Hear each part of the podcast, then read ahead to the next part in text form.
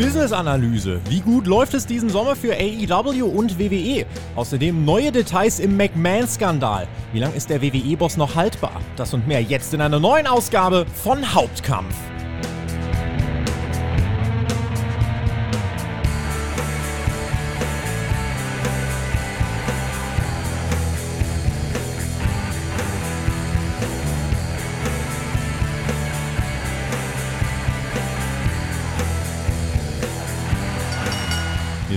Einer neuen Ausgabe von Hauptkampf, eurem Wrestling Talk vom Spotfight Wrestling Podcast. Mein Name ist Tobias Enke und wir stellen mal einen Vergleich auf WWE und AEW. Was geht denn da diesen Sommer? Und eigentlich wäre das auch unser Top-Thema gewesen, wenn da nicht der WWE-Boss einen Strich durch die Rechnung gemacht hätte. Denn das ist jetzt unser Top-Thema für diese Woche. Also die To-Do-Liste ist gefüllt. Hörerfragen am Ende natürlich auch mit im Gepäck. Konntet ihr wie immer stellen unter patreon.com slash Podcast. Und ich freue mich endlich mal wieder nach gefühlten Jahren ihn hier wieder an meiner Seite begrüßen zu können. Freue mich auf Österreichs renommiertesten Wrestling-Journalisten, auf Podcaster und Schreiber, unter anderem bei Power Wrestling. Liebe Grüße in den Süden an Markus Holzer mit, mit C und Z, so war das doch, ne? Hast du Impact-Kommentator vergessen? Stimmt. Nein, ein Scherz. Äh, ja, freut mich auch wieder bei dir zu Gast zu sein und du hast dir wieder einmal eine wunderbare oder unter Anführungszeichen wunderbare Woche ausgesucht, in der wir miteinander sprechen. Äh, es gibt wieder äh, spannende Themen und auch ganz heiße Eisen und äh, ich bin sehr gespannt, was wir da heute alles covern werden. Du hast gerade schon gesagt, das Vince McMahon-Thema hättest du dir gern gespart jetzt zum Anfang, ne? Ja, nicht, weil ich nicht drüber, also natürlich müssen wir es behandeln, selbstverständlich ist das ein Riesenthema. Ich finde es nur einfach so unschön, darüber zu sprechen, weil es einfach grauslich ist. Und das gehört halt leider zum Wrestling dazu, gerade auch wenn man sehr, sehr lange sich mit WWE beschäftigt. Aber es ist halt nicht schön. Ich hätte viel lieber nur über die Business-Seiten gesprochen und vielleicht auch über Storylines und Entwicklungen, aber selbstverständlich müssen wir dieses Thema ansprechen, weil das ein wahrscheinlich äh, könnte es auch zum allerwichtigsten Thema zweifellos des Jahres und auch darüber hinaus werden, je nachdem, wie sich es entwickelt. Richtig, ja, je nachdem, wie groß die Folgen sind. Genau das wollen wir besprechen in unserem ersten Blog. Wir sprechen über Vince McMahon, das Wall Street Journal. Wir müssen jetzt wirklich den Dreck einfach aus dem Weg kehren, Markus, es hilft nichts.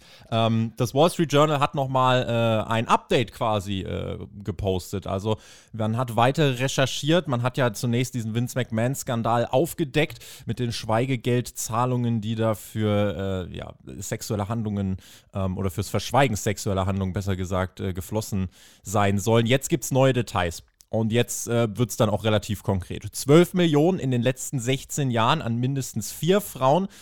Eine Frau gab an, äh, so heißt es in diesem Bericht äh, von Vince McMahon, zu Oralverkehr gezwungen worden zu sein. Als sie weitere sexuelle Handlungen ablehnte, wurde ihr Vertrag nicht verlängert. Und eine andere Frau gab an, einfach Nacktfotos von Vince McMahon bekommen zu haben.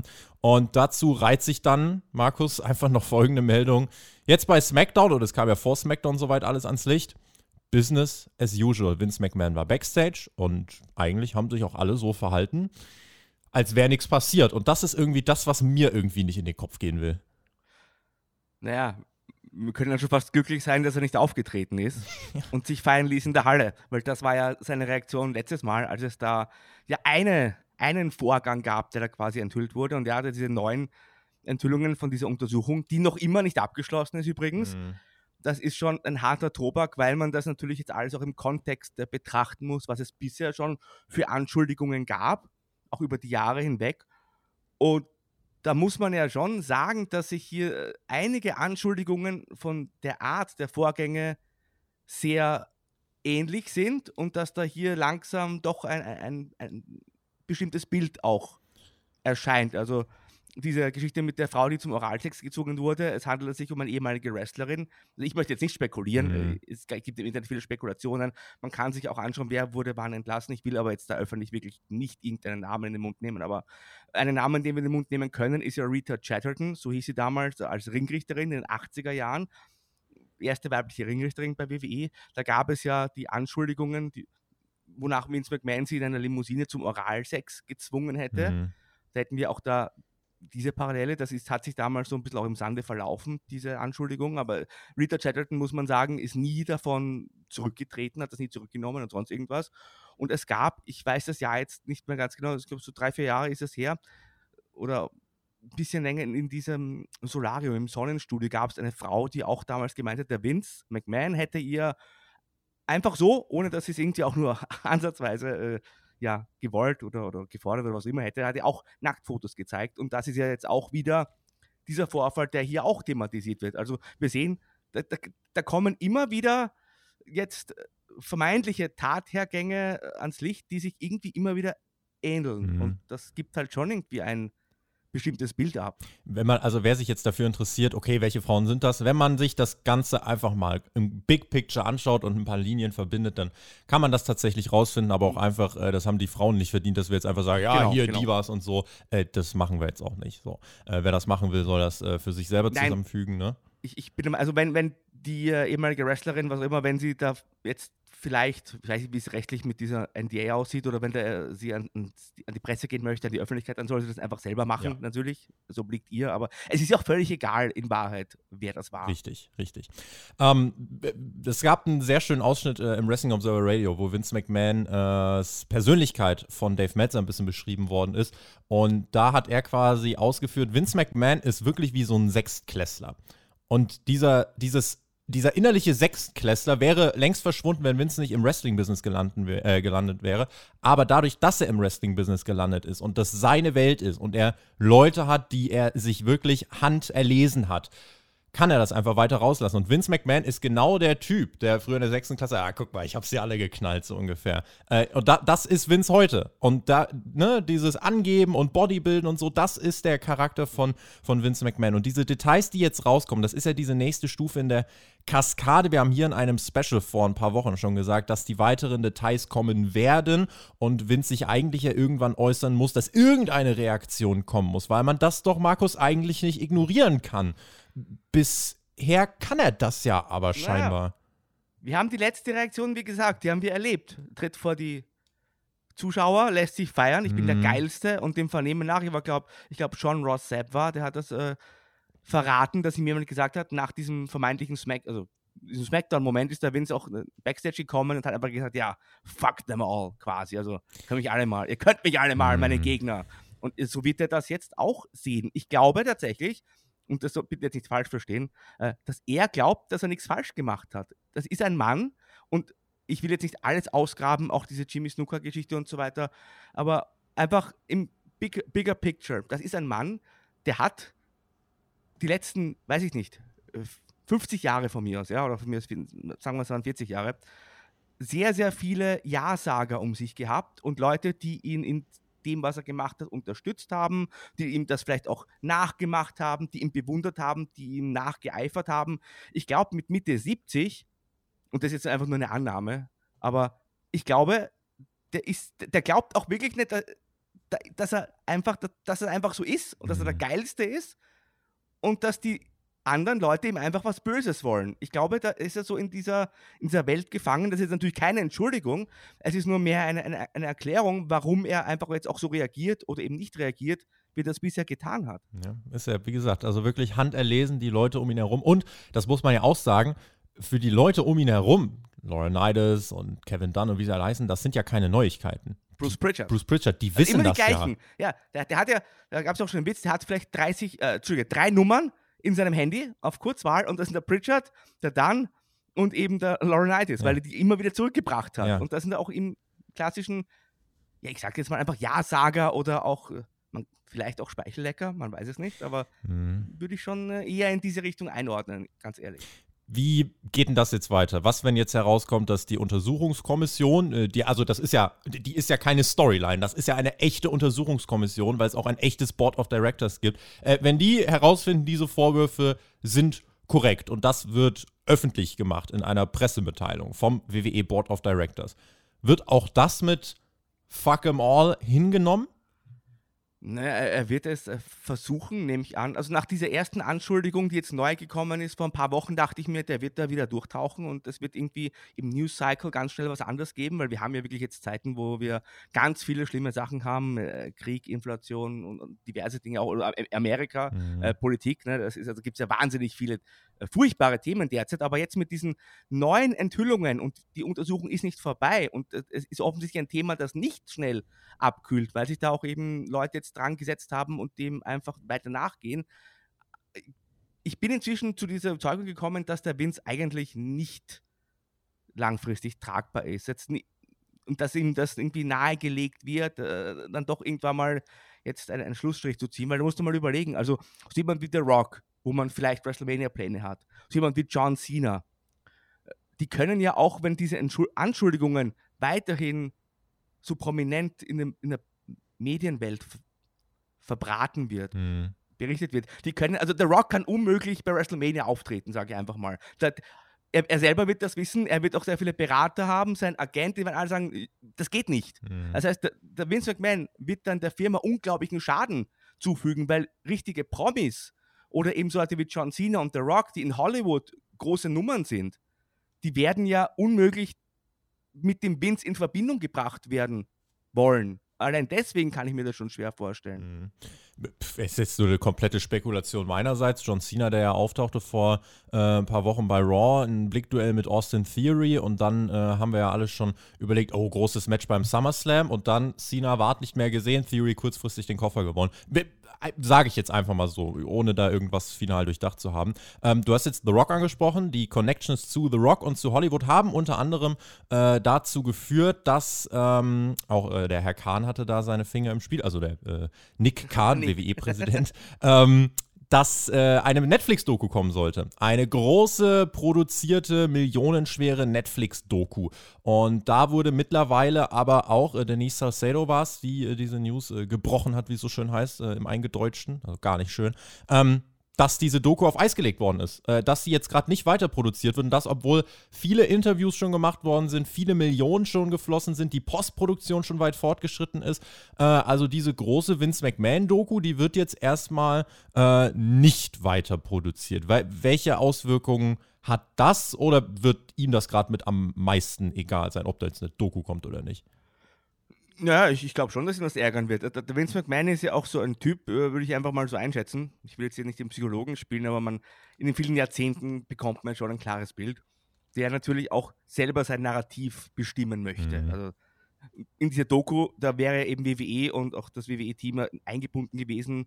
Ähnlich übrigens auch wie mit dieser anderen Serie, die man ja auch irgendwie produzieren wollte, Vince gegen die USA, wo es um diesen Steroid-Prozess geht. Da wollte man ja auch selber quasi die Geschichte erzählen, wie Vince damals gegen die bösen Anschuldigungen standhaft geblieben ist und quasi den Prozess gewonnen hat. Äh, das wissen wir eh alles, also was geplant ist, aber lange Rede, kurzer Sinn, wie gesagt, der will halt selber sein Narrativ bestimmen und ich glaube schon, dass ihm das jetzt sehr sauer aufstößt, dass zum Beispiel so ein Pro Projekt einfach abgesagt wird, weil, wie gesagt, ich bin überzeugt davon, dass er, dass er denkt, äh, ich habe auch nichts falsch gemacht.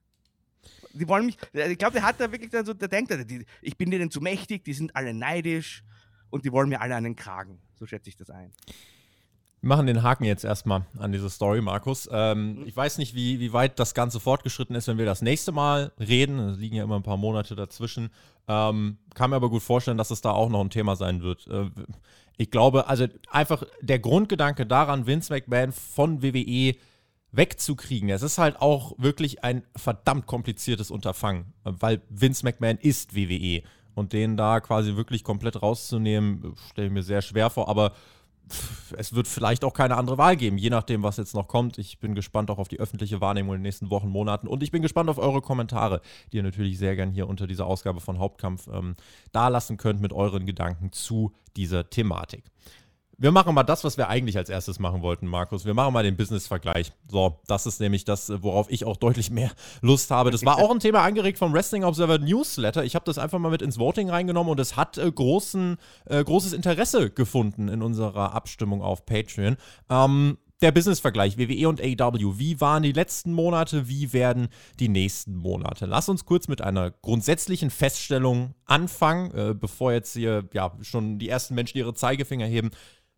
All Elite Wrestling, dass die innerhalb von vier Wochen zwei Pay-per-Views ausverkaufen in großen Arenen, dazu jeweils über 120.000 Pay-per-view-Buys, dass man am 1. Juni das Forum in LA mit 14.000 voll macht, für Blood and Guts eine fünfstellige Zuschauerzahl hat und man eigentlich noch ein Wrestling-Startup ist, was Anfang 2019 gegründet wurde. Das ist aus wirtschaftlicher Sicht nicht abzusehen gewesen und ist als großer Erfolg zu bewerten. Das muss man, glaube ich, grundsätzlich erstmal festhalten. Würdest du dem zustimmen? Ja, sicherlich. man ist eine veritable Alternative zu WWE. Man füllt, wie du schon gesagt hast, mit den großen Shows die Hallen. Man hat große Namen unter Vertrag. Man läuft auf einem äh, großen US, auf zwei, sagen wir, oder auf einer großen US-Sender-Familie regelmäßig und äh, hat sich hier wirklich etabliert und eine, eine Nische geschaffen, die gar nicht mal so klein ist. Also ja, absolut stimme ich dir dazu. Wenn wir jetzt dann mal so ein bisschen auf ein paar Zahlen weiter gucken, wenn wir vor allem auf die Ratings schauen, da war es für AW äh, nicht immer ganz so rosig in den letzten Wochen. Einerseits Rampage, was unter anderem durch viele Verschiebungen, viele schwache Quoten aufgestellt hat. Jetzt zuletzt aber immerhin mal wieder auf Platz 3 am Freitagabend gelandet ist. Andererseits die Dynamite-Ratings in den Wochen vor Forbidden Door haben jetzt nicht in dem Maße standhalten können. Äh, dazu kommt, dass ja. in den USA immer weniger Leute TV schauen. Da holt Wrestling insgesamt schon oder hält Wrestling gut gegen den Trend. Aber bei den TV-Quoten lässt sich zumindest jetzt in den letzten Wochen nicht mehr der ganz klare Aufwärtstrend ablesen wie noch im letzten Jahr. Ist das so?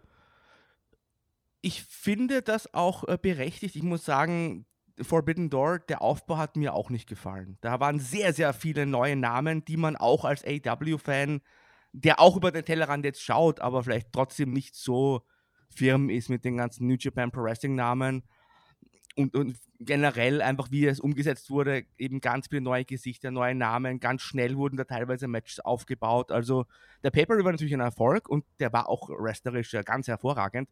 Aber was jetzt so die Erzählweise der TV-Sendung betrifft, fand ich die Wochen zuvor, sagen wir auch den, den Monat vor Forbidden Door, auch nicht sehr, sehr unterhaltsam. Und ich kann mir schon vorstellen, dass einige Leute auch dann gedacht haben, nein, ich, ich schalte jetzt mal aus, jetzt soll dieser Pay-Per-View laufen. Und wenn es dann wieder um was geht, quasi, mehr oder weniger, also wenn die AW-Geschichten wieder im Vordergrund stehen, äh, Christian Cage fällt mir da ein mit einer ganz hervorragenden Geschichte, die mhm. quasi nach Forbidden Door ja Fahrt aufgenommen hat, dann schalte ich auch wieder ein. Mhm. Und deswegen glaube ich, muss man diese, diesen kleinen Bump, möchte ich es ja fast gar nicht nennen, sollte man nicht zu hoch bewerten, aber ich kann den absolut nachvollziehen. Über äh, auch das Produkt äh, können wir gleich auf jeden Fall noch äh, sehr viel diskutieren. Mhm. Das äh, finde ich nämlich ein sehr spannender Punkt. Im Jahresvergleich hat Dynamite gerade etwa 5% an Zuschauern verloren. Schnitt liegt 2022 jetzt bei circa 900.000. Januar bis April war AEW dem Vorjahr deutlich voraus.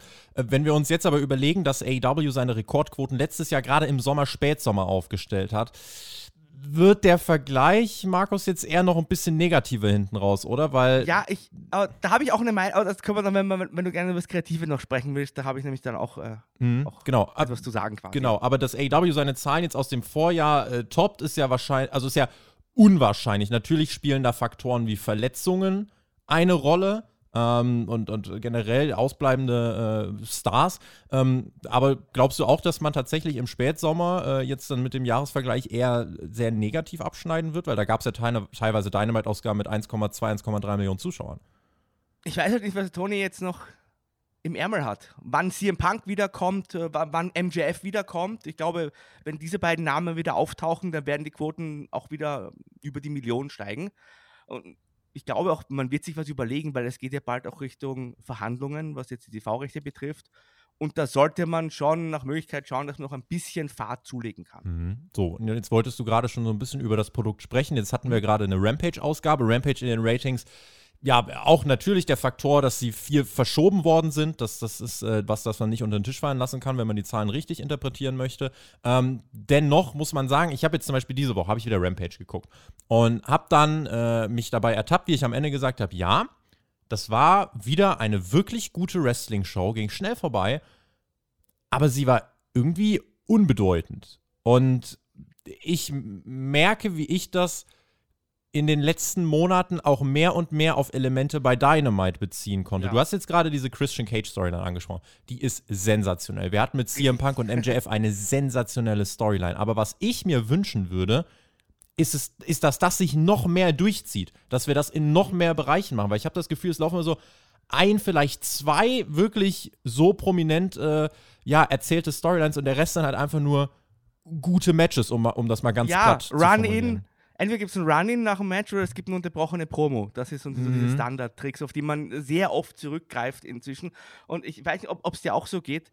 Äh, äh, seit der, der, Tony Khan selbst, war es ja nicht, nicht, im Namen von AW, er war es ja selbst, äh, ROH gekauft hat, ist ja so ein bisschen ein Knick, habe ich das Gefühl. Also Hm.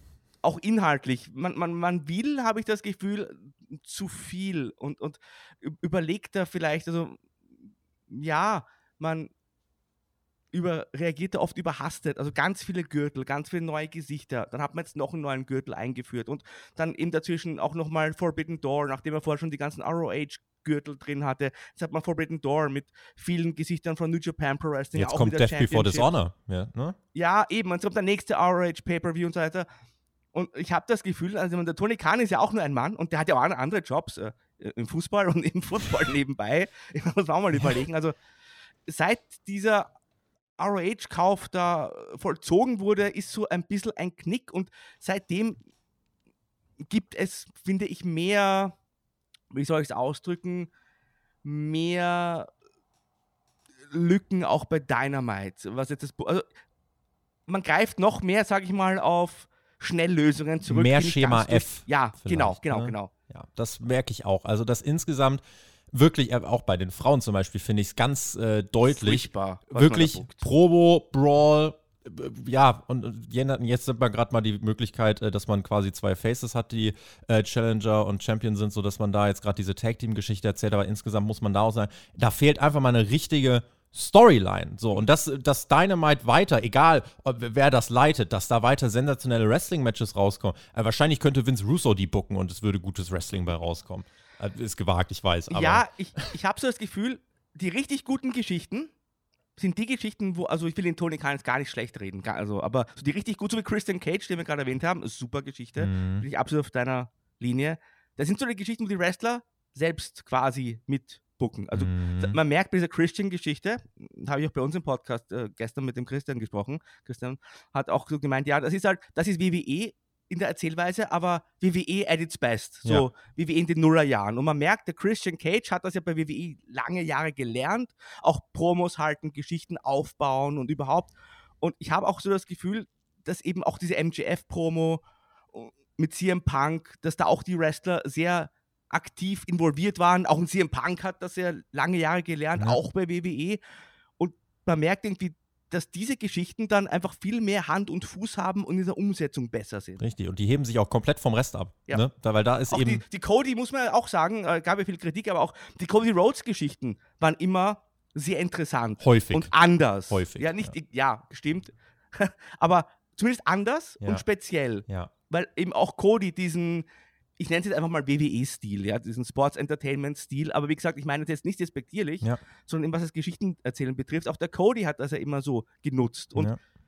das ist etwas, was ich auch im Wrestling möchte und brauche. Ich liebe gutes Wrestling und, und, und schöne Moves und spannend erzählte Matches, aber mir gefällt schon wahnsinnig gut und ist mit auch ein Hauptgrund, warum ich damals Wrestling-Fan geworden bin, dieses, die seriale Erzählweise, die Storyline-Entwicklung, die Charakterentwicklung. ja. Und das hätte ich gerne wieder mehr. Liebe Grüße an Christian Bruns, äh, der hier auch ganz bestimmt reinhört. Ähm, ja, es ist tatsächlich äh, bei mir genau dasselbe Empfinden und ich habe WWE in den Nullerjahren gar nicht so viel erlebt, aber ich habe zum Beispiel WWE dann so 2006, 7, 8, 9 erlebt, wo es wahrscheinlich schon für viele fast von der Klippe gestürzt ist. Für mich war das damals aber auch eigentlich noch sehr äh, captivating, um mal ein Ja, englisches klar, oh, Wort doch, doch. Ne? Ja, ja, war gut. Ja, und ich muss sagen, du, du merkst, also es ist halt auch, diese Storylines stechen einfach heraus, weil mit diesen Storylines ist es auch leichter herauszustechen als zwischen fünf sehr guten Wrestling-Matches, weil die sehr guten Wrestling-Matches sind halt die Baseline, das ist quasi gesetzt und ähm, wenn du da noch ein gutes Wrestling-Match hast, dann bist du halt einer von vielen, aber mit der Storyline wirklich Ja. over zu kommen, das ist ja das Ziel. Dadurch, dass so viele einfach nur gute Matches haben, kommt keiner so ganz wirklich over. Und das ist halt das, wo ich so ein bisschen Ja. vielleicht auch Schlussfolgere. Weiß nicht, ob, ob kannst du dir vorstellen, dass vielleicht der Zuschauerrückgang auch etwas damit zu tun haben Ja. könnte? Absolut, absolut. Es ist halt so, ähm, wenn du sehr, sehr viele, ich nehme jetzt mal die Young Bucks heran, die haben immer einen gewissen, also oftmals einen gewissen Wrestling-Stil, der sehr spektakulär ist und sehr aufregend. Die haben ganz viele tolle Tag Team Matches.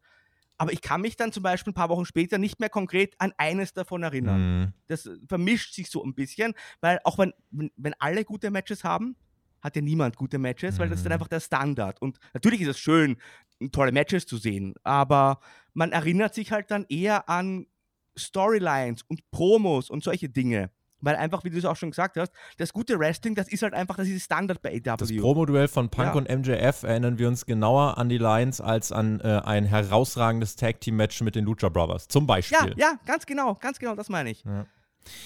Und das ist wirklich so, da krümelt der Keks so ein bisschen. Die Frage ist halt, interessiert das Tony Khan? Weil, und auch da werden wir nachher noch drüber sprechen, Tony Khan fokussiert sich wirklich jetzt auf die Leute, die einfach nur dieses gute Wrestling vielleicht sehen wollen. Und die wirtschaftlichen Zahlen geben ihm recht, denn er verdient damit sehr viel, sehr gutes Geld. Aber das ist eine Schlussfolgerung, auf die gehen wir gleich nochmal ein. Wir wollen auch gleich WWE nochmal ähm, ein, ein bisschen mit reinnehmen. Haben jetzt auf jeden Fall schon mal festgestellt, AW im Quotenvergleich zum Vorjahr etwas rückläufig und es wird eher noch ein bisschen größer, die Lücke, weil wir davon ausgehen, dass es im Spätsommer schwierig wird, ähm, das Vorjahr nochmal ähm, zu erreichen. Bei WWE ist es mit den TV-Quoten eher ein kleiner Aufwärtstrend. Zum ersten Mal seit längerem ist man wirklich mehrere Wochen über dem Vorjahresschnitt. NXT klammern wir mal gerade aus. Ähm, reden wir jetzt über Raw und SmackDown. SmackDown hat bisher im Jahresvergleich zu 2021 etwa 2,5% mehr Gesamtzuschauer. Da liegt man jetzt bei circa 2 Millionen. Hauptzielgruppe hat man knapp 8% verloren.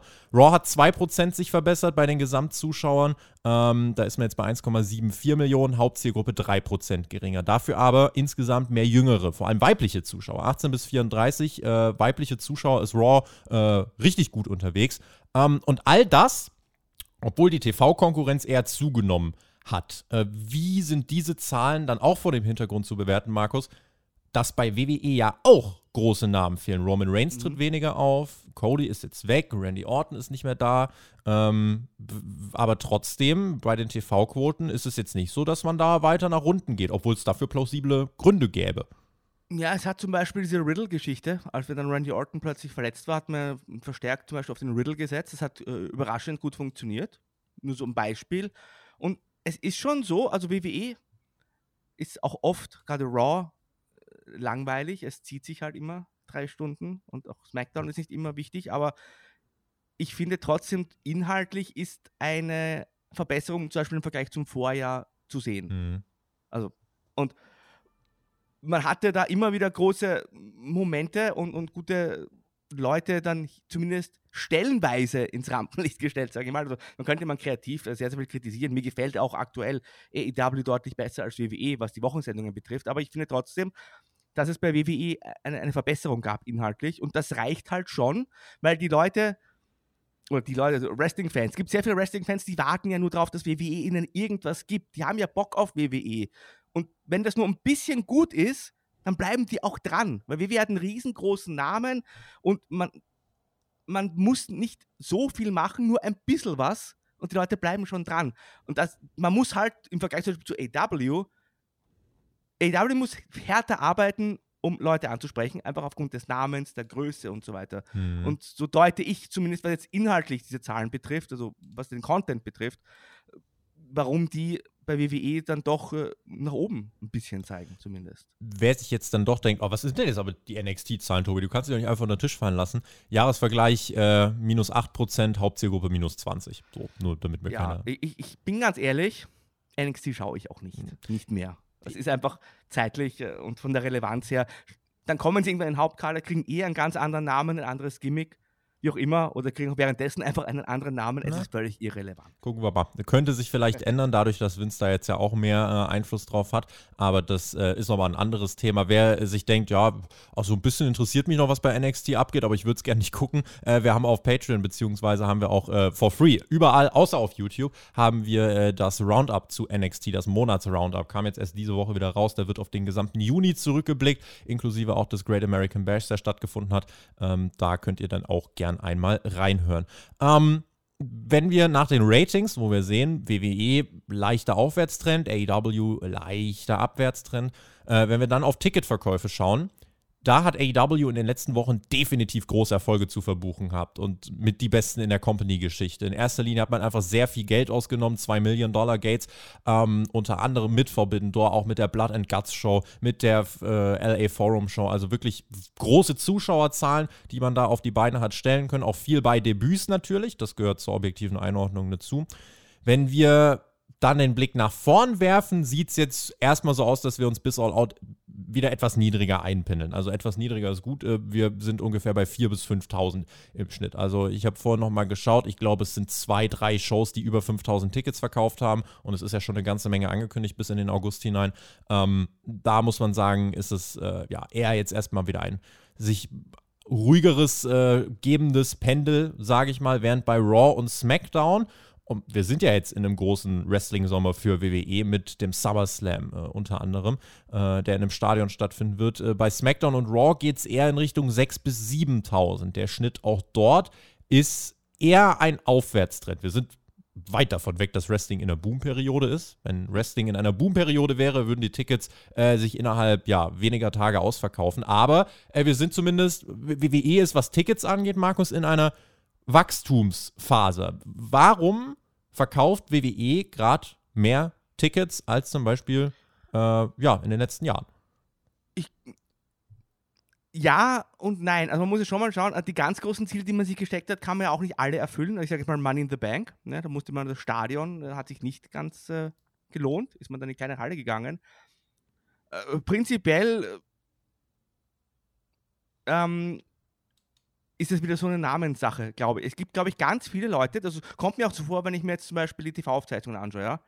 Ähm, die, gucken nicht die, die, die gucken nicht regelmäßig die TV-Sendungen, die gehen aber dann zur Show, wenn sie in der Stadt ist. Und das denke ich, ist schon ein größerer Teil des Publikums im Vergleich zum Beispiel zu AW, dass du da mehr Leute eben hast, die mal gern zum Catchen gehen wollen oder WWE früher kennen und dass die auch sich dann, oh guck mal, WWE, das ist ein Plakat, WWE kennt jeder, dann kaufen sich ein Ticket und gehen dahin.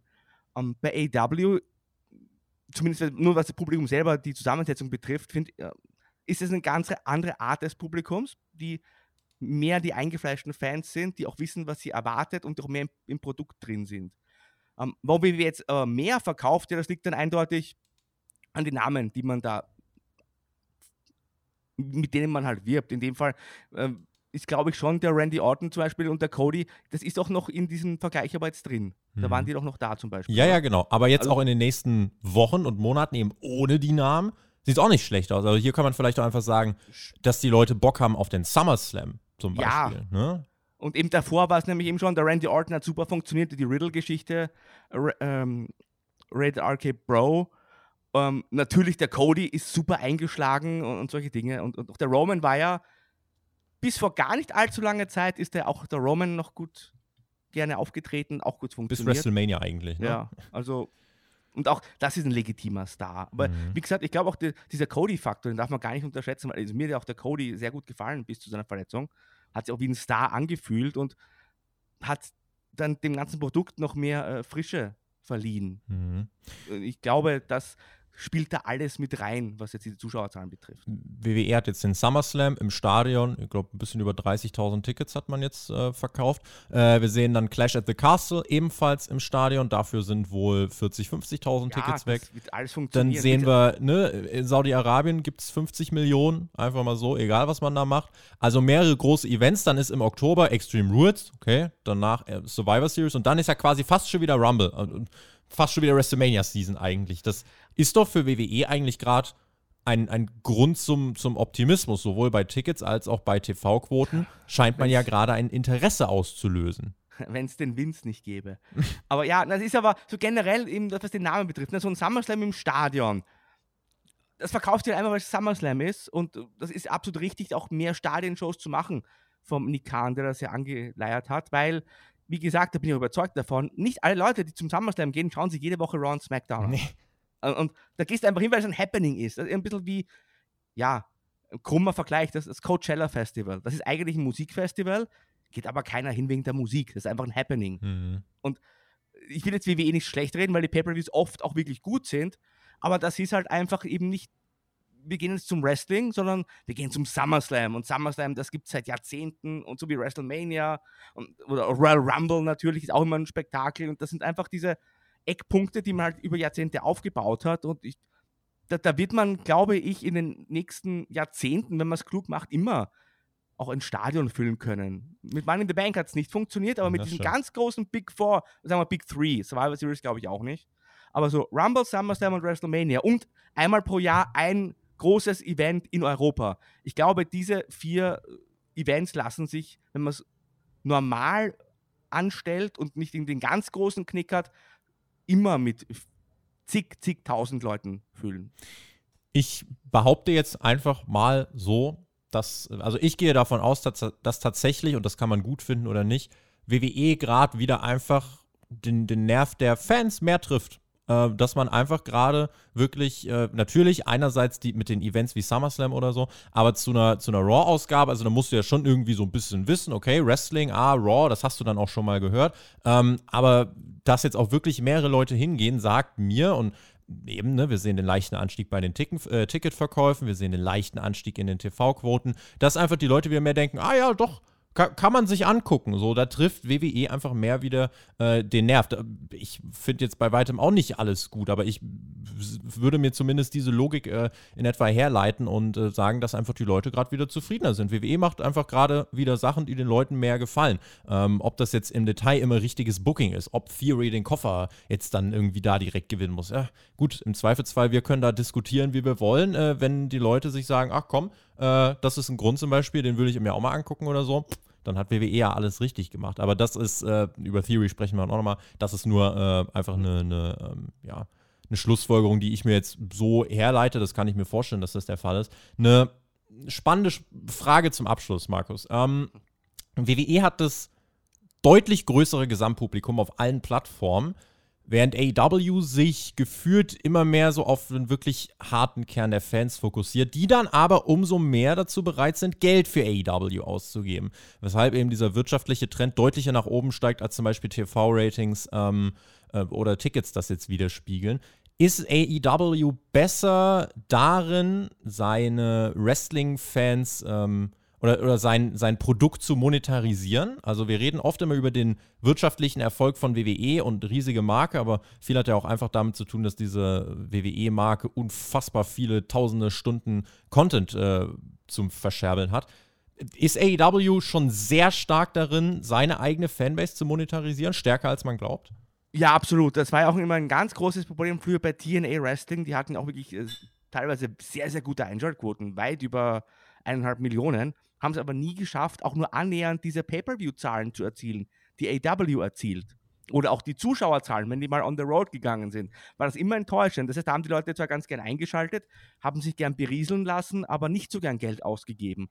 Und bei AW hat man ja wirklich jetzt es geschafft, einen großen Teil der Zuschauer zu regelmäßigen Konsumenten zu erziehen, sage ich mal. Auch so bei Forbidden Door, ich war mir persönlich sicher, da hast sicher mehr als 100.000 Bestellungen, waren dann sogar irgendwie 124.000, aber mhm. ich, ich, war mir da auch sicher, na, über 100.000 hat man da bestimmt, weil man hatte jetzt einfach Leute herange, ja, herangezüchtet, klingt sehr negativ, aber die halt jetzt in den letzten Jahren gesehen haben, okay, wenn ich mir ein AEW Paper bestelle, dann ist er immer gut bis sehr gut. Also einen Totalausfall gab es noch nie. Das heißt, selbst wenn mal eine TV-Sendung nicht alles meine Sinne anspricht oder meine Wünsche erfüllt, so als, als hartgesottener AW-Fan, weiß ich, wenn ich jetzt das Geld für ein Pay-Per-View ausgebe, bekomme ich vier Stunden geile Wrestling-Action.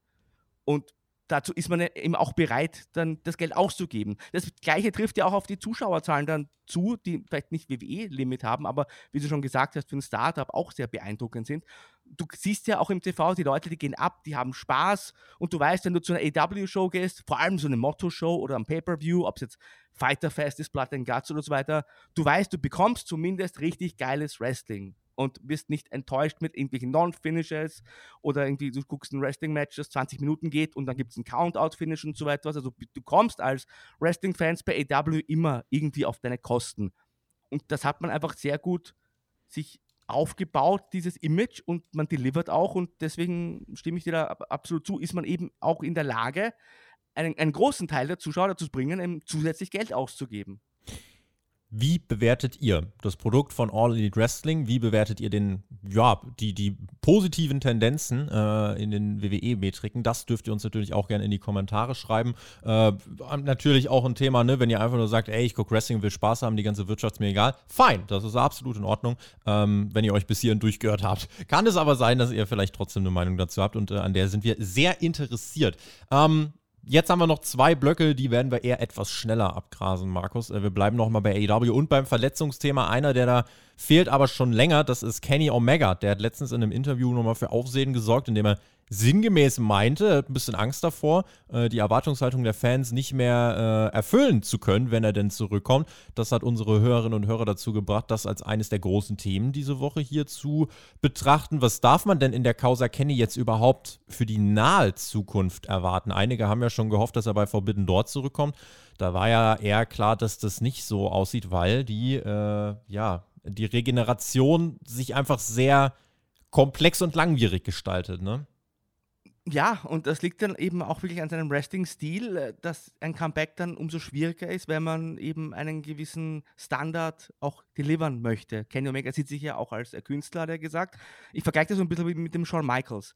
Ähm, der hat ja dann auch damals seine Karriere beendet. Das Match in Saudi-Arabien, das ignorieren wir jetzt mal, das eine. Aber prinzipiell hatte Shawn Michaels auch seine Karriere beendet und wollte dann nicht mehr bei WrestleMania und irgendwo groß auftreten, gab viele Angebote von Vince McMahon, weil der Shawn Michaels äh, damals auch gesagt hat, nein, ich habe mir einen gewissen Standard erarbeitet, ich habe einen Ruf, ich bin der Showstopper, ich will jetzt auch nicht hier eine, ja, eine minderwertige Show abziehen. Und wenn du es vergleichst, jetzt nehme ich einen ganz alten Namen, den Honky Tonk Man, ja, der halt ein bisschen getanzt hat, mit der Gitarre geschlagen hat, super charismatischer Typ, aber eben kein, ja, kein Athlet vor dem Herrn. Der hat in, in, in, hohen 60er Jahren hat er noch wunderbar Independent-Matches bestreiten können, hat ein bisschen Playback gesungen, die Gitarre ausgepackt, fertig. Also mhm. es kommt halt wirklich so ein Wrestler wie Kenny Omega oder eben ein Shawn Michaels und das ist so für mich so eine Gattung quasi.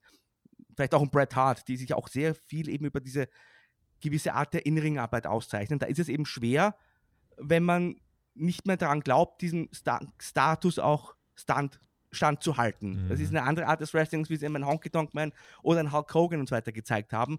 Und deswegen kann ich mir schon vorstellen, dass der Kenny Omega da wirklich ganz genau überlegt, wann und wie er wieder zurückkehrt, äh, wenn er da den eigenen, ja, das, was er eben darstellen möchte, was er den Fans geben möchte, wenn er das nicht mehr imstande ist, zu zeigen. Jetzt hat er eine ganz lange Antwort gegeben, ohne dir eine Antwort zu geben, ich weiß. Aber was ich damit sagen will, also es ist ganz schwer zu sagen, je nachdem, wie schwer die Verletzung ist. Äh, eins ist für mich klar nach diesen Aussagen, er wird nichts überstürzen ja. und wird erst wieder in den Ring steigen, wenn er sich sicher ist, dass er zumindest ein wirklich gutes Match abliefern kann. Weil wir gerade die WWE AW-Thematik äh, hatten. WWE sucht eher nach Stars. Wir können gucken, Stone Cold, Steve Austin, The Rock, jetzt auch Roman Reigns, die einfach ne, über, mehr über diese Charakterfähigkeiten gehen. Du hast gerade Bret Hart auch als interessanten Namen gedroppt. Äh, das ist einer der Ausnahmen, ne? Bret Hart hätte nicht bei WrestleMania wie Steve Austin einfach mit 57 Jahren nochmal ein Main Event bestreiten ja. können. Austin kann das, weil was wollen die Leute? Die Leute wollen einen Stunner und sie wollen Bier und vielleicht wollen sie noch einen Quad man muss Austin auch in Schutz nehmen, der hat ja jahrzehntelang sich auch geweigert, zurückzukehren. Das ist richtig. Wollte auch erst, zumindest was jetzt den Brawling-Standard betrifft, auch wieder erst dann auftreten, wenn er sich sicher ist, er kann zumindest einen anständigen Brawl delivern. Aber den, der, der Punkt, ne, auch ein Dwayne Aber, Johnson ja. könnte jetzt leichter ein Wrestling-Match bestreiten, was die Massen elektrisiert, als ein Bret Hart. Das, ja, das ne? ist auch ist auch zum Beispiel ein Grund, warum ein, ein Chris Jericho, ja auch immer, also ein richtig guter Wrestler und der früher war er noch ein sehr spektakulärer Wrestler, aber der hat sich ja auch von seinem Stil her immer wieder angepasst. Absolut. Und, und deswegen ist er ja auch noch imstande, Top-Matches zu zeigen. Es, also, es wird wahrscheinlich dem Kenny Omega, wenn er längerfristig noch im Ring bleiben möchte, gar nichts anderes übrig Richtig. bleiben, als seinen Stil in gewisser Weise zu adaptieren. Er muss ja kein schlechter Wrestler werden. Ich würde den Chris Jericho niemals jetzt als schlechten Wrestler bezeichnen, aber ich glaube, das wäre sinnvoll, jetzt einfach mal zu überlegen, wie kann ich weniger spektakuläre Moves einbauen und vielleicht mehr darauf hinarbeiten oder wie auch immer meinen Stil einfach so anpassen, dass ich weiterhin Reaktionen bekomme, weil es ist halt ewig schade, wenn Kenny Omega überhaupt nicht mehr in den Ring steigen will, weil der kann ja nicht mhm. nur Moves, der ist ja auch charismatisch. Ich finde auch seine Promos sehr gut. Ich weiß, da gibt es viele geteilte Meinungen, aber ich, ich, mag die Promos sehr gerne von ihm und ich finde ihn auch als Typ gut. Also ich würde hoffen, dass er da eine, eine Lösung findet, aber es wird daraus, glaub, darauf hinauslaufen. So, und das ist eben die Sache, ne? Bei WWE sucht man mehr wirklich so diese Poster-Boys. Bei AEW sind äh, viele unter den Topstars, die aber wirklich halt voll über das Wrestling gehen, ja, und die wirklich darüber ja, gehen, ja. diesen krassen Stil zu gehen, was einfach so ein bisschen auch eine unterschiedliche Philosophie zeigt und aber auch zeigt, ja, bei AEW, wenn einer der Topstars, der sich durch absolut äh, exzellentes Pro-Wrestling auszeichnet, kaputt ist, dann kann AEW nach seiner Karriere weniger Kapital draus schlagen, als WWE es zum Beispiel bei einem Stone Cold oder so tut. Aber das mhm. ne, ist auch nochmal noch äh, ein großer Bogen, den wir da machen würden. Wir wollen bei Kenny Omega bleiben. Der äh, hat gesagt, auf 100% wird er nie wieder in seinem Leben kommen mit seinem Körper. Er arbeitet ja aktuell am äh, Videospiel AEW Fight Forever, ist wohl auch hin und wieder Backstage, hat für den Owen Hart Cup an einigen Matches als Agent mitgewirkt, aber er trainiert gerade nicht viel. Er hat zahlreiche Operationen. Zuletzt äh, ja, meinte er dann auch, wenn er noch einen großen körperlichen Rückschlag erleidet, dann wird es das gewesen sein mit seiner aktiven Innenring-Karriere. Also eine Aussage, die die Erwartungshaltung schon erstmal gründlich ähm, erdet, würde ich sagen. Der Mann hat halt ne, diesen intensiven Stil ähm, und den kannst du halt nicht mit 50 Prozent reproduzieren. Und das ist halt ja, ne, ist halt, ist halt die schwierige Sache, die dahinter steht. Er bestreitet aktuell zwei, drei Reha-Programme am Tag, die er als sehr schmerzhaft beschreibt. Wenn man sich aktuell umhört, heißt es, wir hoffen, dass er irgendwann 2022 vielleicht wieder im TV zu sehen ist. Das klingt jetzt erstmal nicht so vielversprechend, aber ich glaube, das will man auch vielleicht erstmal so nach außen transportieren. Das ist schon gewollt, ne? Ja, äh, wir wissen ja, das kann im Wrestling aber auch ganz schnell sein, dass man mal was sagt. Das heißt ja auch, der Cody ist jetzt neun Monate verletzt. Werden auch keine neun Monate sein. Also es kann natürlich auch ein bisschen äh, ein Spiel auf mit der Zeit quasi sein. Aber ich glaube schon, dass das sehr ernsthaft ist und dass sich der Kenny Omega da auch Gedanken drüber macht, mhm. wie es dann weitergeht. Mhm. Aber wenn er, wenn er zurückkommt, wie groß ja. wird das für AEW? Sehr groß. Also mhm. klar, also gerade auch bei der, bei der Fanbase, die man hat. Und Kenny Omega war ein ganz wichtiger Bestandteil in den, in den ersten Jahren von AEW und war ein hervorragender World Champion, hat da auch wirklich alles gemacht. Er war bei Impact Wrestling und war in Mexiko und war bei AW und hat sich da auch wirklich wahnsinnig verausgabt. War aber auch einfach ein richtig guter Charakter. Das, das, das fällt mir halt äh, ja immer so ein bisschen unter den Tisch bei vielen Diskussionen, weil er natürlich einen ganz speziellen Wrestling-Stil hat und sich dadurch auszeichnet. Aber äh, mit Don Callis diese Segmente und diese Promos und als er dann mit diesen Outfits rausgekommen ist und diesen Charakter gespielt hat, das, das gefiel mir auch sehr gut, auch das mhm. Drumherum. Und deswegen wäre es halt ewig schade, wenn er da komplett verschwinden würde. Weil ich finde schon, wie gesagt, dass der, also von der Ausstrahlung her, von den Promos her, da ist auch sehr viel da. Theory ist Mr. Money in the Bank. So, da mein Blick auf die Uhr sagt, äh, und wir wollen auch Hörerfragen beantworten, äh, dass wir nicht so viel Zeit haben. Mr. Money in the Bank, Butter bei die Fische, Markus. Wie hast du seinen Koffergewinn bei Money in the Bank vor einer Woche gesehen und bewertet. Er hat er erst seinen US-Titel verloren und dann, ohne dass man jetzt so wirklich viel erklärt hat im Nachhinein, ähm, hat man gesagt, ja, übrigens, Theory ist jetzt noch ein Money in the Bank Match und er hat den Koffer gewonnen. Die Fans vor Ort waren nicht ganz so begeistert. Ja, das Problem war halt ein bisschen, man hat so gesagt, ja, wir haben noch einen Überraschungsteilnehmer. Die Leute, boah, geil, wer kommt denn mhm. da jetzt? Und dann ist halt der Theory. Ab dem Zeitpunkt, muss ich ganz ehrlich sagen, war mir klar, der gewinnt den Koffer. Warum soll man ihn dann sonst so reinnehmen? Mhm. Nachdem er schon mal verloren hat an diesem Abend. Und ansonsten, also ich hätte auf einen anderen Sieger getippt. Ich hätte mir, also Riddle hätte ich mir gut vorstellen können, dass man nochmal die Roman-Geschichte irgendwann bringt, die ja sehr gute Ratings damals bei SmackDown gezogen hat. Ähm, aber ansonsten will ich es auch nicht zu schlecht reden, was den Riddle betrifft. Man probiert halt mal was Neues mit einem jungen Mann, auf den man sich jetzt fokussiert ich, ich gebe mal Kredit, würde ich sagen. Ich schaue mir das an, was man sich da überlegt hat, wenn man sich was überlegt hat, wie man den Aufbau gestaltet. Aktuell sehe ich Theory noch nicht als Topstar, aber ich will, wie gesagt, wenn ich jetzt schlecht rede, dann kann man ja auch zu Recht sagen, ja, ihr wünscht euch ja immer, dass man neue Stars aufbaut. Mhm. Und dann probiert man es und dann redet es jetzt auch wieder schlecht. Deswegen will mhm. ich mal abwarten und dann abrechnen zum Schluss. Ähm, ja, aber ich hoffe, man hat einen Plan, ich sag's mal so seine Möglichkeiten, wenn wir da mal drauf gucken. Gerade dieser Vergleich mit John Cena, den hat WWE ja auch ein Stück weit dann selber forciert. Wir haben erst noch viele gesagt, ja, wer vergleicht den denn mit John Cena? Kompletter Quatsch, dann hat WWE es selber gemacht. Welche, welche Fähigkeiten hat Theory und was davon hilft ihm denn am ehesten, um wirklich so ein, ja, um, um ein WWE-Topstar zu werden? Was, was braucht er da und was hat er da in deinen Augen schon? Ja, er hat einen guten Look, finde ich. Also optisch macht er was her. Noch so wirkt er halt wie ein, wie ein Athlet Trägt übrigens auch Stiefel mit ganz hohen Sohlen, damit auch größer wirkt. Man müsste mal aufpassen. Das ist ganz wichtig bei WWE. also diese ganz hohen Sohlen. Aber ja, äh, resterisch finde ich das völlig in Ordnung, was er uns zeigt. Was jetzt die Ausstrahlung betrifft, das ist so das Ding, wo man noch äh, dran arbeiten könnte oder einfach mal ihn von alleine lassen könnte. Mhm. Was wirklich da ist, wissen wir ja nicht. Also man muss halt einfach das Maximum herausholen. Ich erinnere, also The Rock war am Anfang auch nur ein Schluck Wasser aus äh, The Rocky Maivia und hat dann den Durchbruch gewagt. Also das weiß ich halt nicht, was da bei Theory da ist. Ich finde, was jetzt die Anlagen betrifft, könnte ich mir schon vorstellen, dass aus ihm ein, ein Star werden könnte. So würde ich das ausdrücken. War im Laufe der Woche war ich bei Sport 1 zu Gast bei Martin Hoffmann ähm, und habe über Theory gesprochen und habe dort hm. gesagt, wenn Vince McMahon ein Topstar möchte und da dran bleibt, dann ist egal, was wir jetzt denken. Ich denke, das Beispiel Roman Reigns zeigt, egal wie sehr man da verkackt in den ersten Jahren, wenn Vince das am Ende will, wird das schaffen. Egal wie. Und ich glaube, bei einem Theory, wenn Vince dran bleibt, wird das auch hier. Oder wer auch schaffen. immer. Oder wer auch Ob immer. Ob es Vince noch ist, wissen wir ja das, nicht. Ja, aber wenn man hier dran ja. bleibt, dann wird man das schaffen. Vielleicht ist es jetzt einfach nur so, ja, er soll mal kurz äh, noch eben jüngster Universal Champion aller Zeiten werden, indem er schnell den Koffer noch einlöst. So. Kann sein, kann sein, dass er den Titel auch dann ganz schnell verliert. Wichtig wird halt so, wo steht er denn dann in ein paar Jahren? Und wenn man es da nachdem wir fünfmal uns ausgekotzt haben, geschafft hat, dass die Leute den als Topstar wahrnehmen, dann hat WWE einfach recht behalten. Muss man sich dann leider so ja. eingestehen. Äh, äh, ich sehe jetzt nichts, wo ich sagen könnte, na, der, hat keine Chance, Topstar zu werden. Mhm. Also irgendwie so eine rote Flagge oder ich sage, der hat überhaupt keine Ausstrahlung. Also weiß ich nicht, so wie ein, wenn ich es mit Wheeler Utah vergleiche. Ja? Mhm. Das meinst du jetzt auch nicht böse. Wheeler Utah ist sehr gut im Ring. Aber zum Beispiel, äh, sie haben einfach vom Alter her, ja, mhm. ist halt Theory dort hat deutlich mehr Charisma, zumindest äh, mhm. in der Darstellung, als so ein Wheeler Utah zum Beispiel. Also hätte, so ein Theory ist, wäre darum deutlich besser geeignet, WWE-Star zu sein, als der Wheeler Utah. Hast du ein favorisiertes Koffer-Szenario? Äh, ich fände es ja sehr cool, wenn Theory den Koffer wirklich jetzt mal viele, viele Monate hält und nicht beim SummerSlam einlöst, am Ende des Last Man Standing Matches, wie es einige äh, schon ja, heraufbeschwören. Was würdest du mit ihm jetzt machen, mit dem Koffer? Ja, das Problem ist halt, er ist ein Heel. Und, und wir haben einen Heel-Champion, der auch lange Heel bleibt.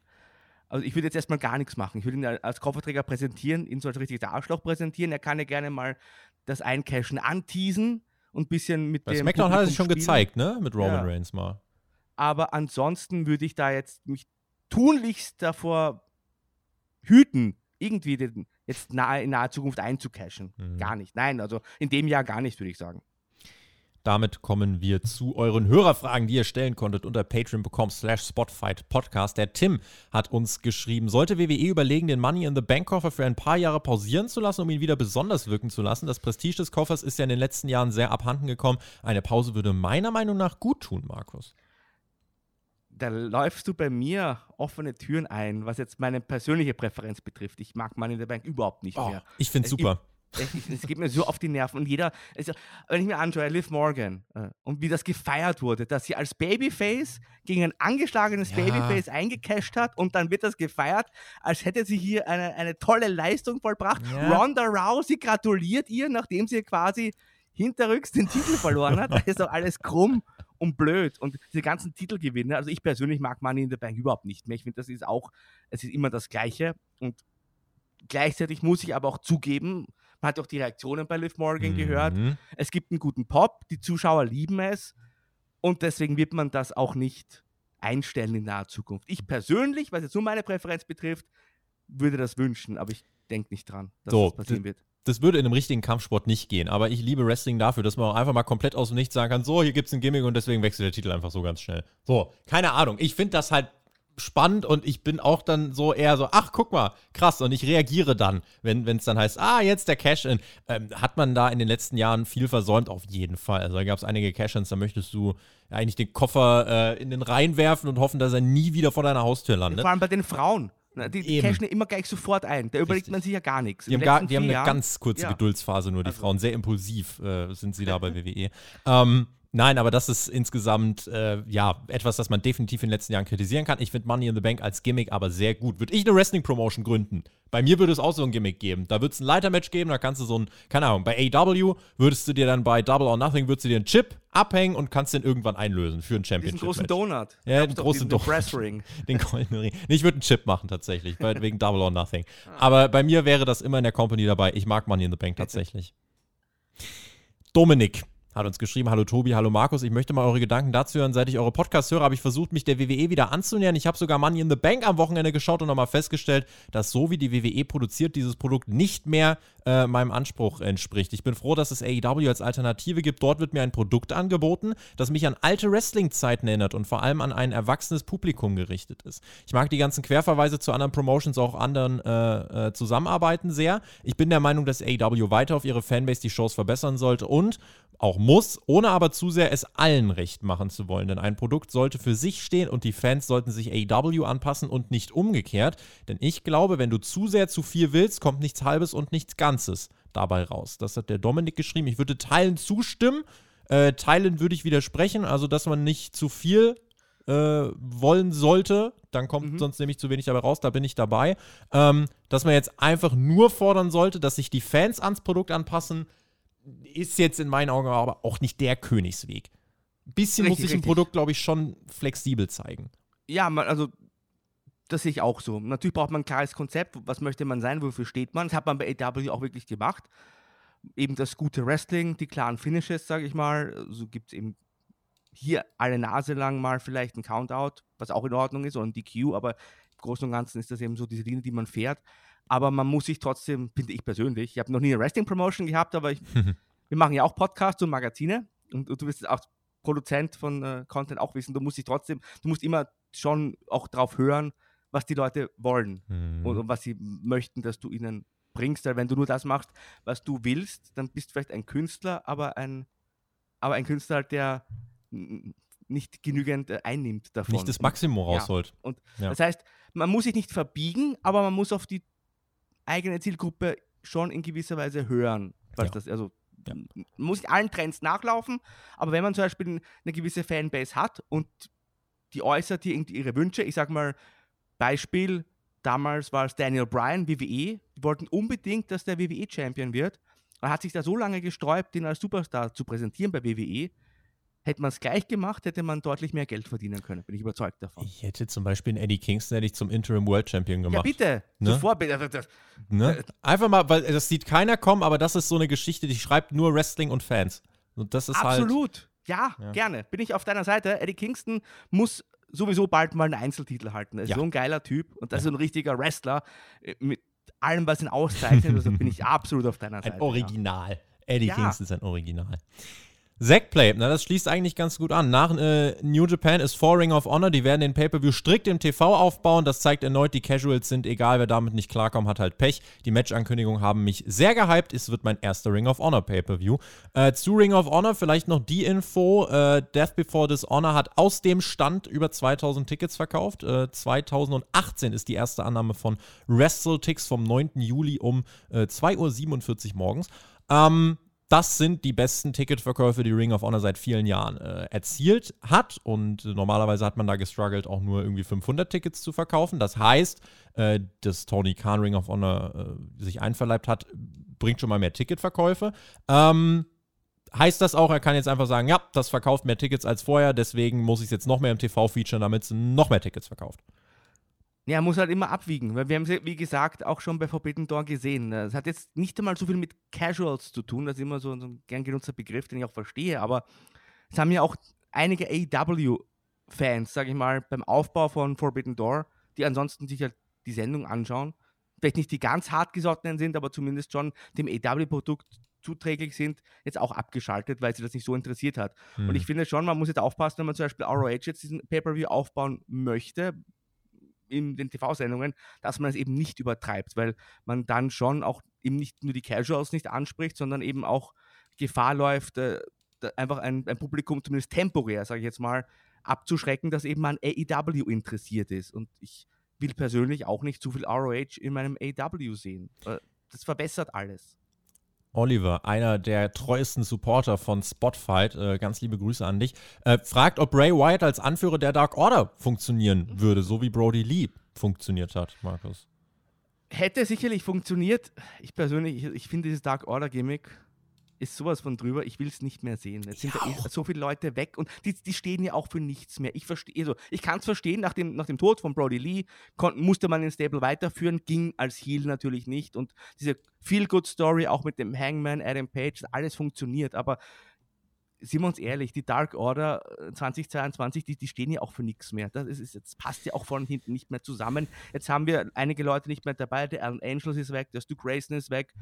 Colt Cabana ist äh, zumindest nicht mehr im, im, TV prominent zu sehen. Also es ist auch eine Rumpftruppe, die irgendwie auch äh, für nichts steht. Also ich persönlich finde, man sollte in aller Würde jetzt mal hier das Dark Order Gimmick zu Grabe tragen. Man kann den Brody Lee trotzdem immer wieder, wenn man nach Rochester kommt, würdigen. Das gibt es ja trotzdem Möglichkeiten.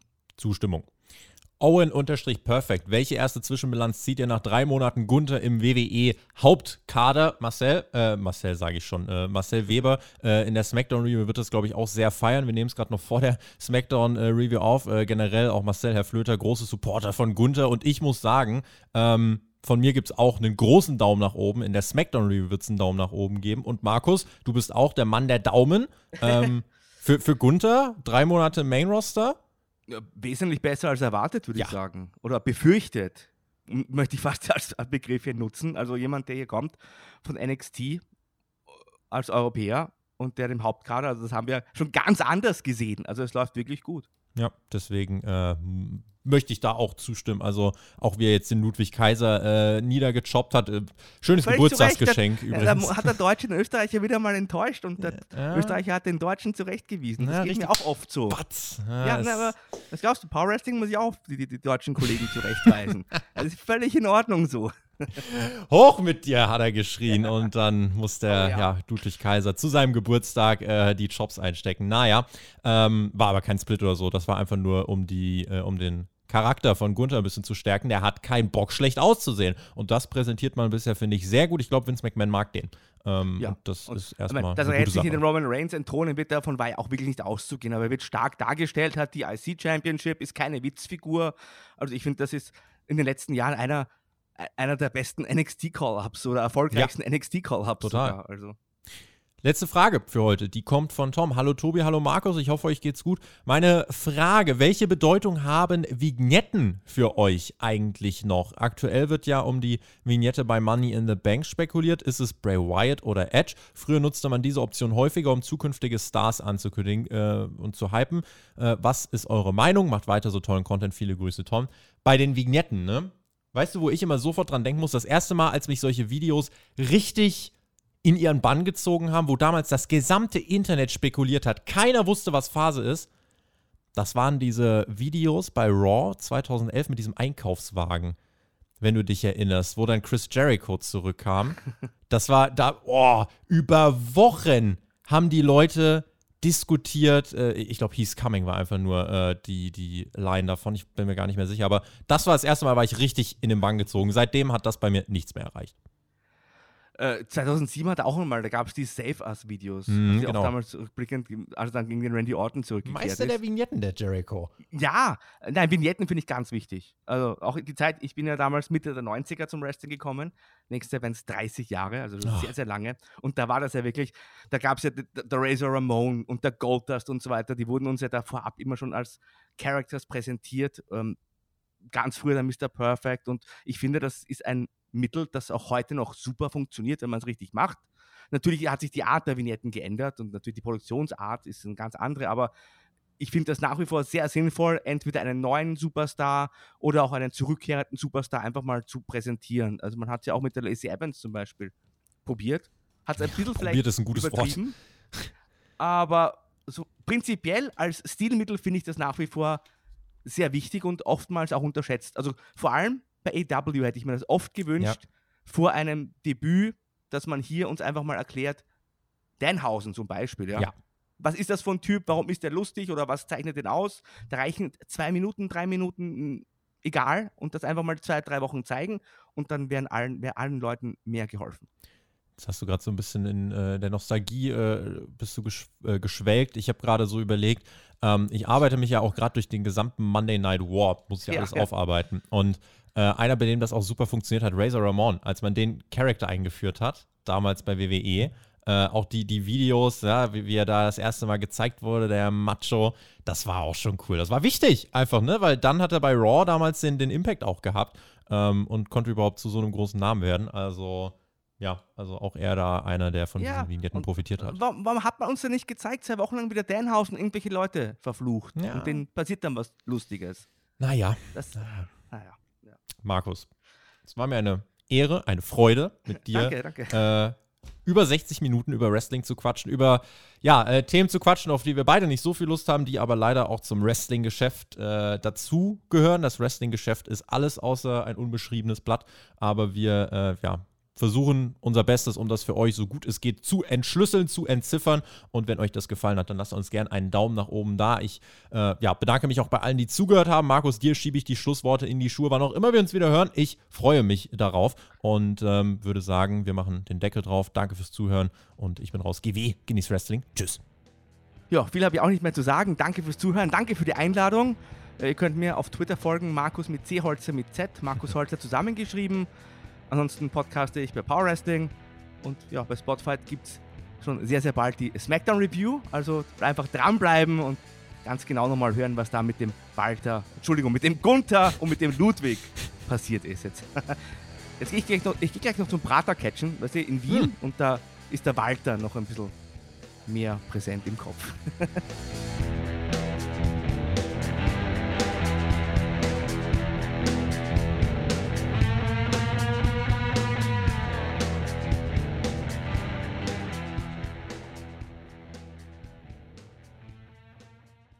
Schatz, ich bin neu verliebt. Was?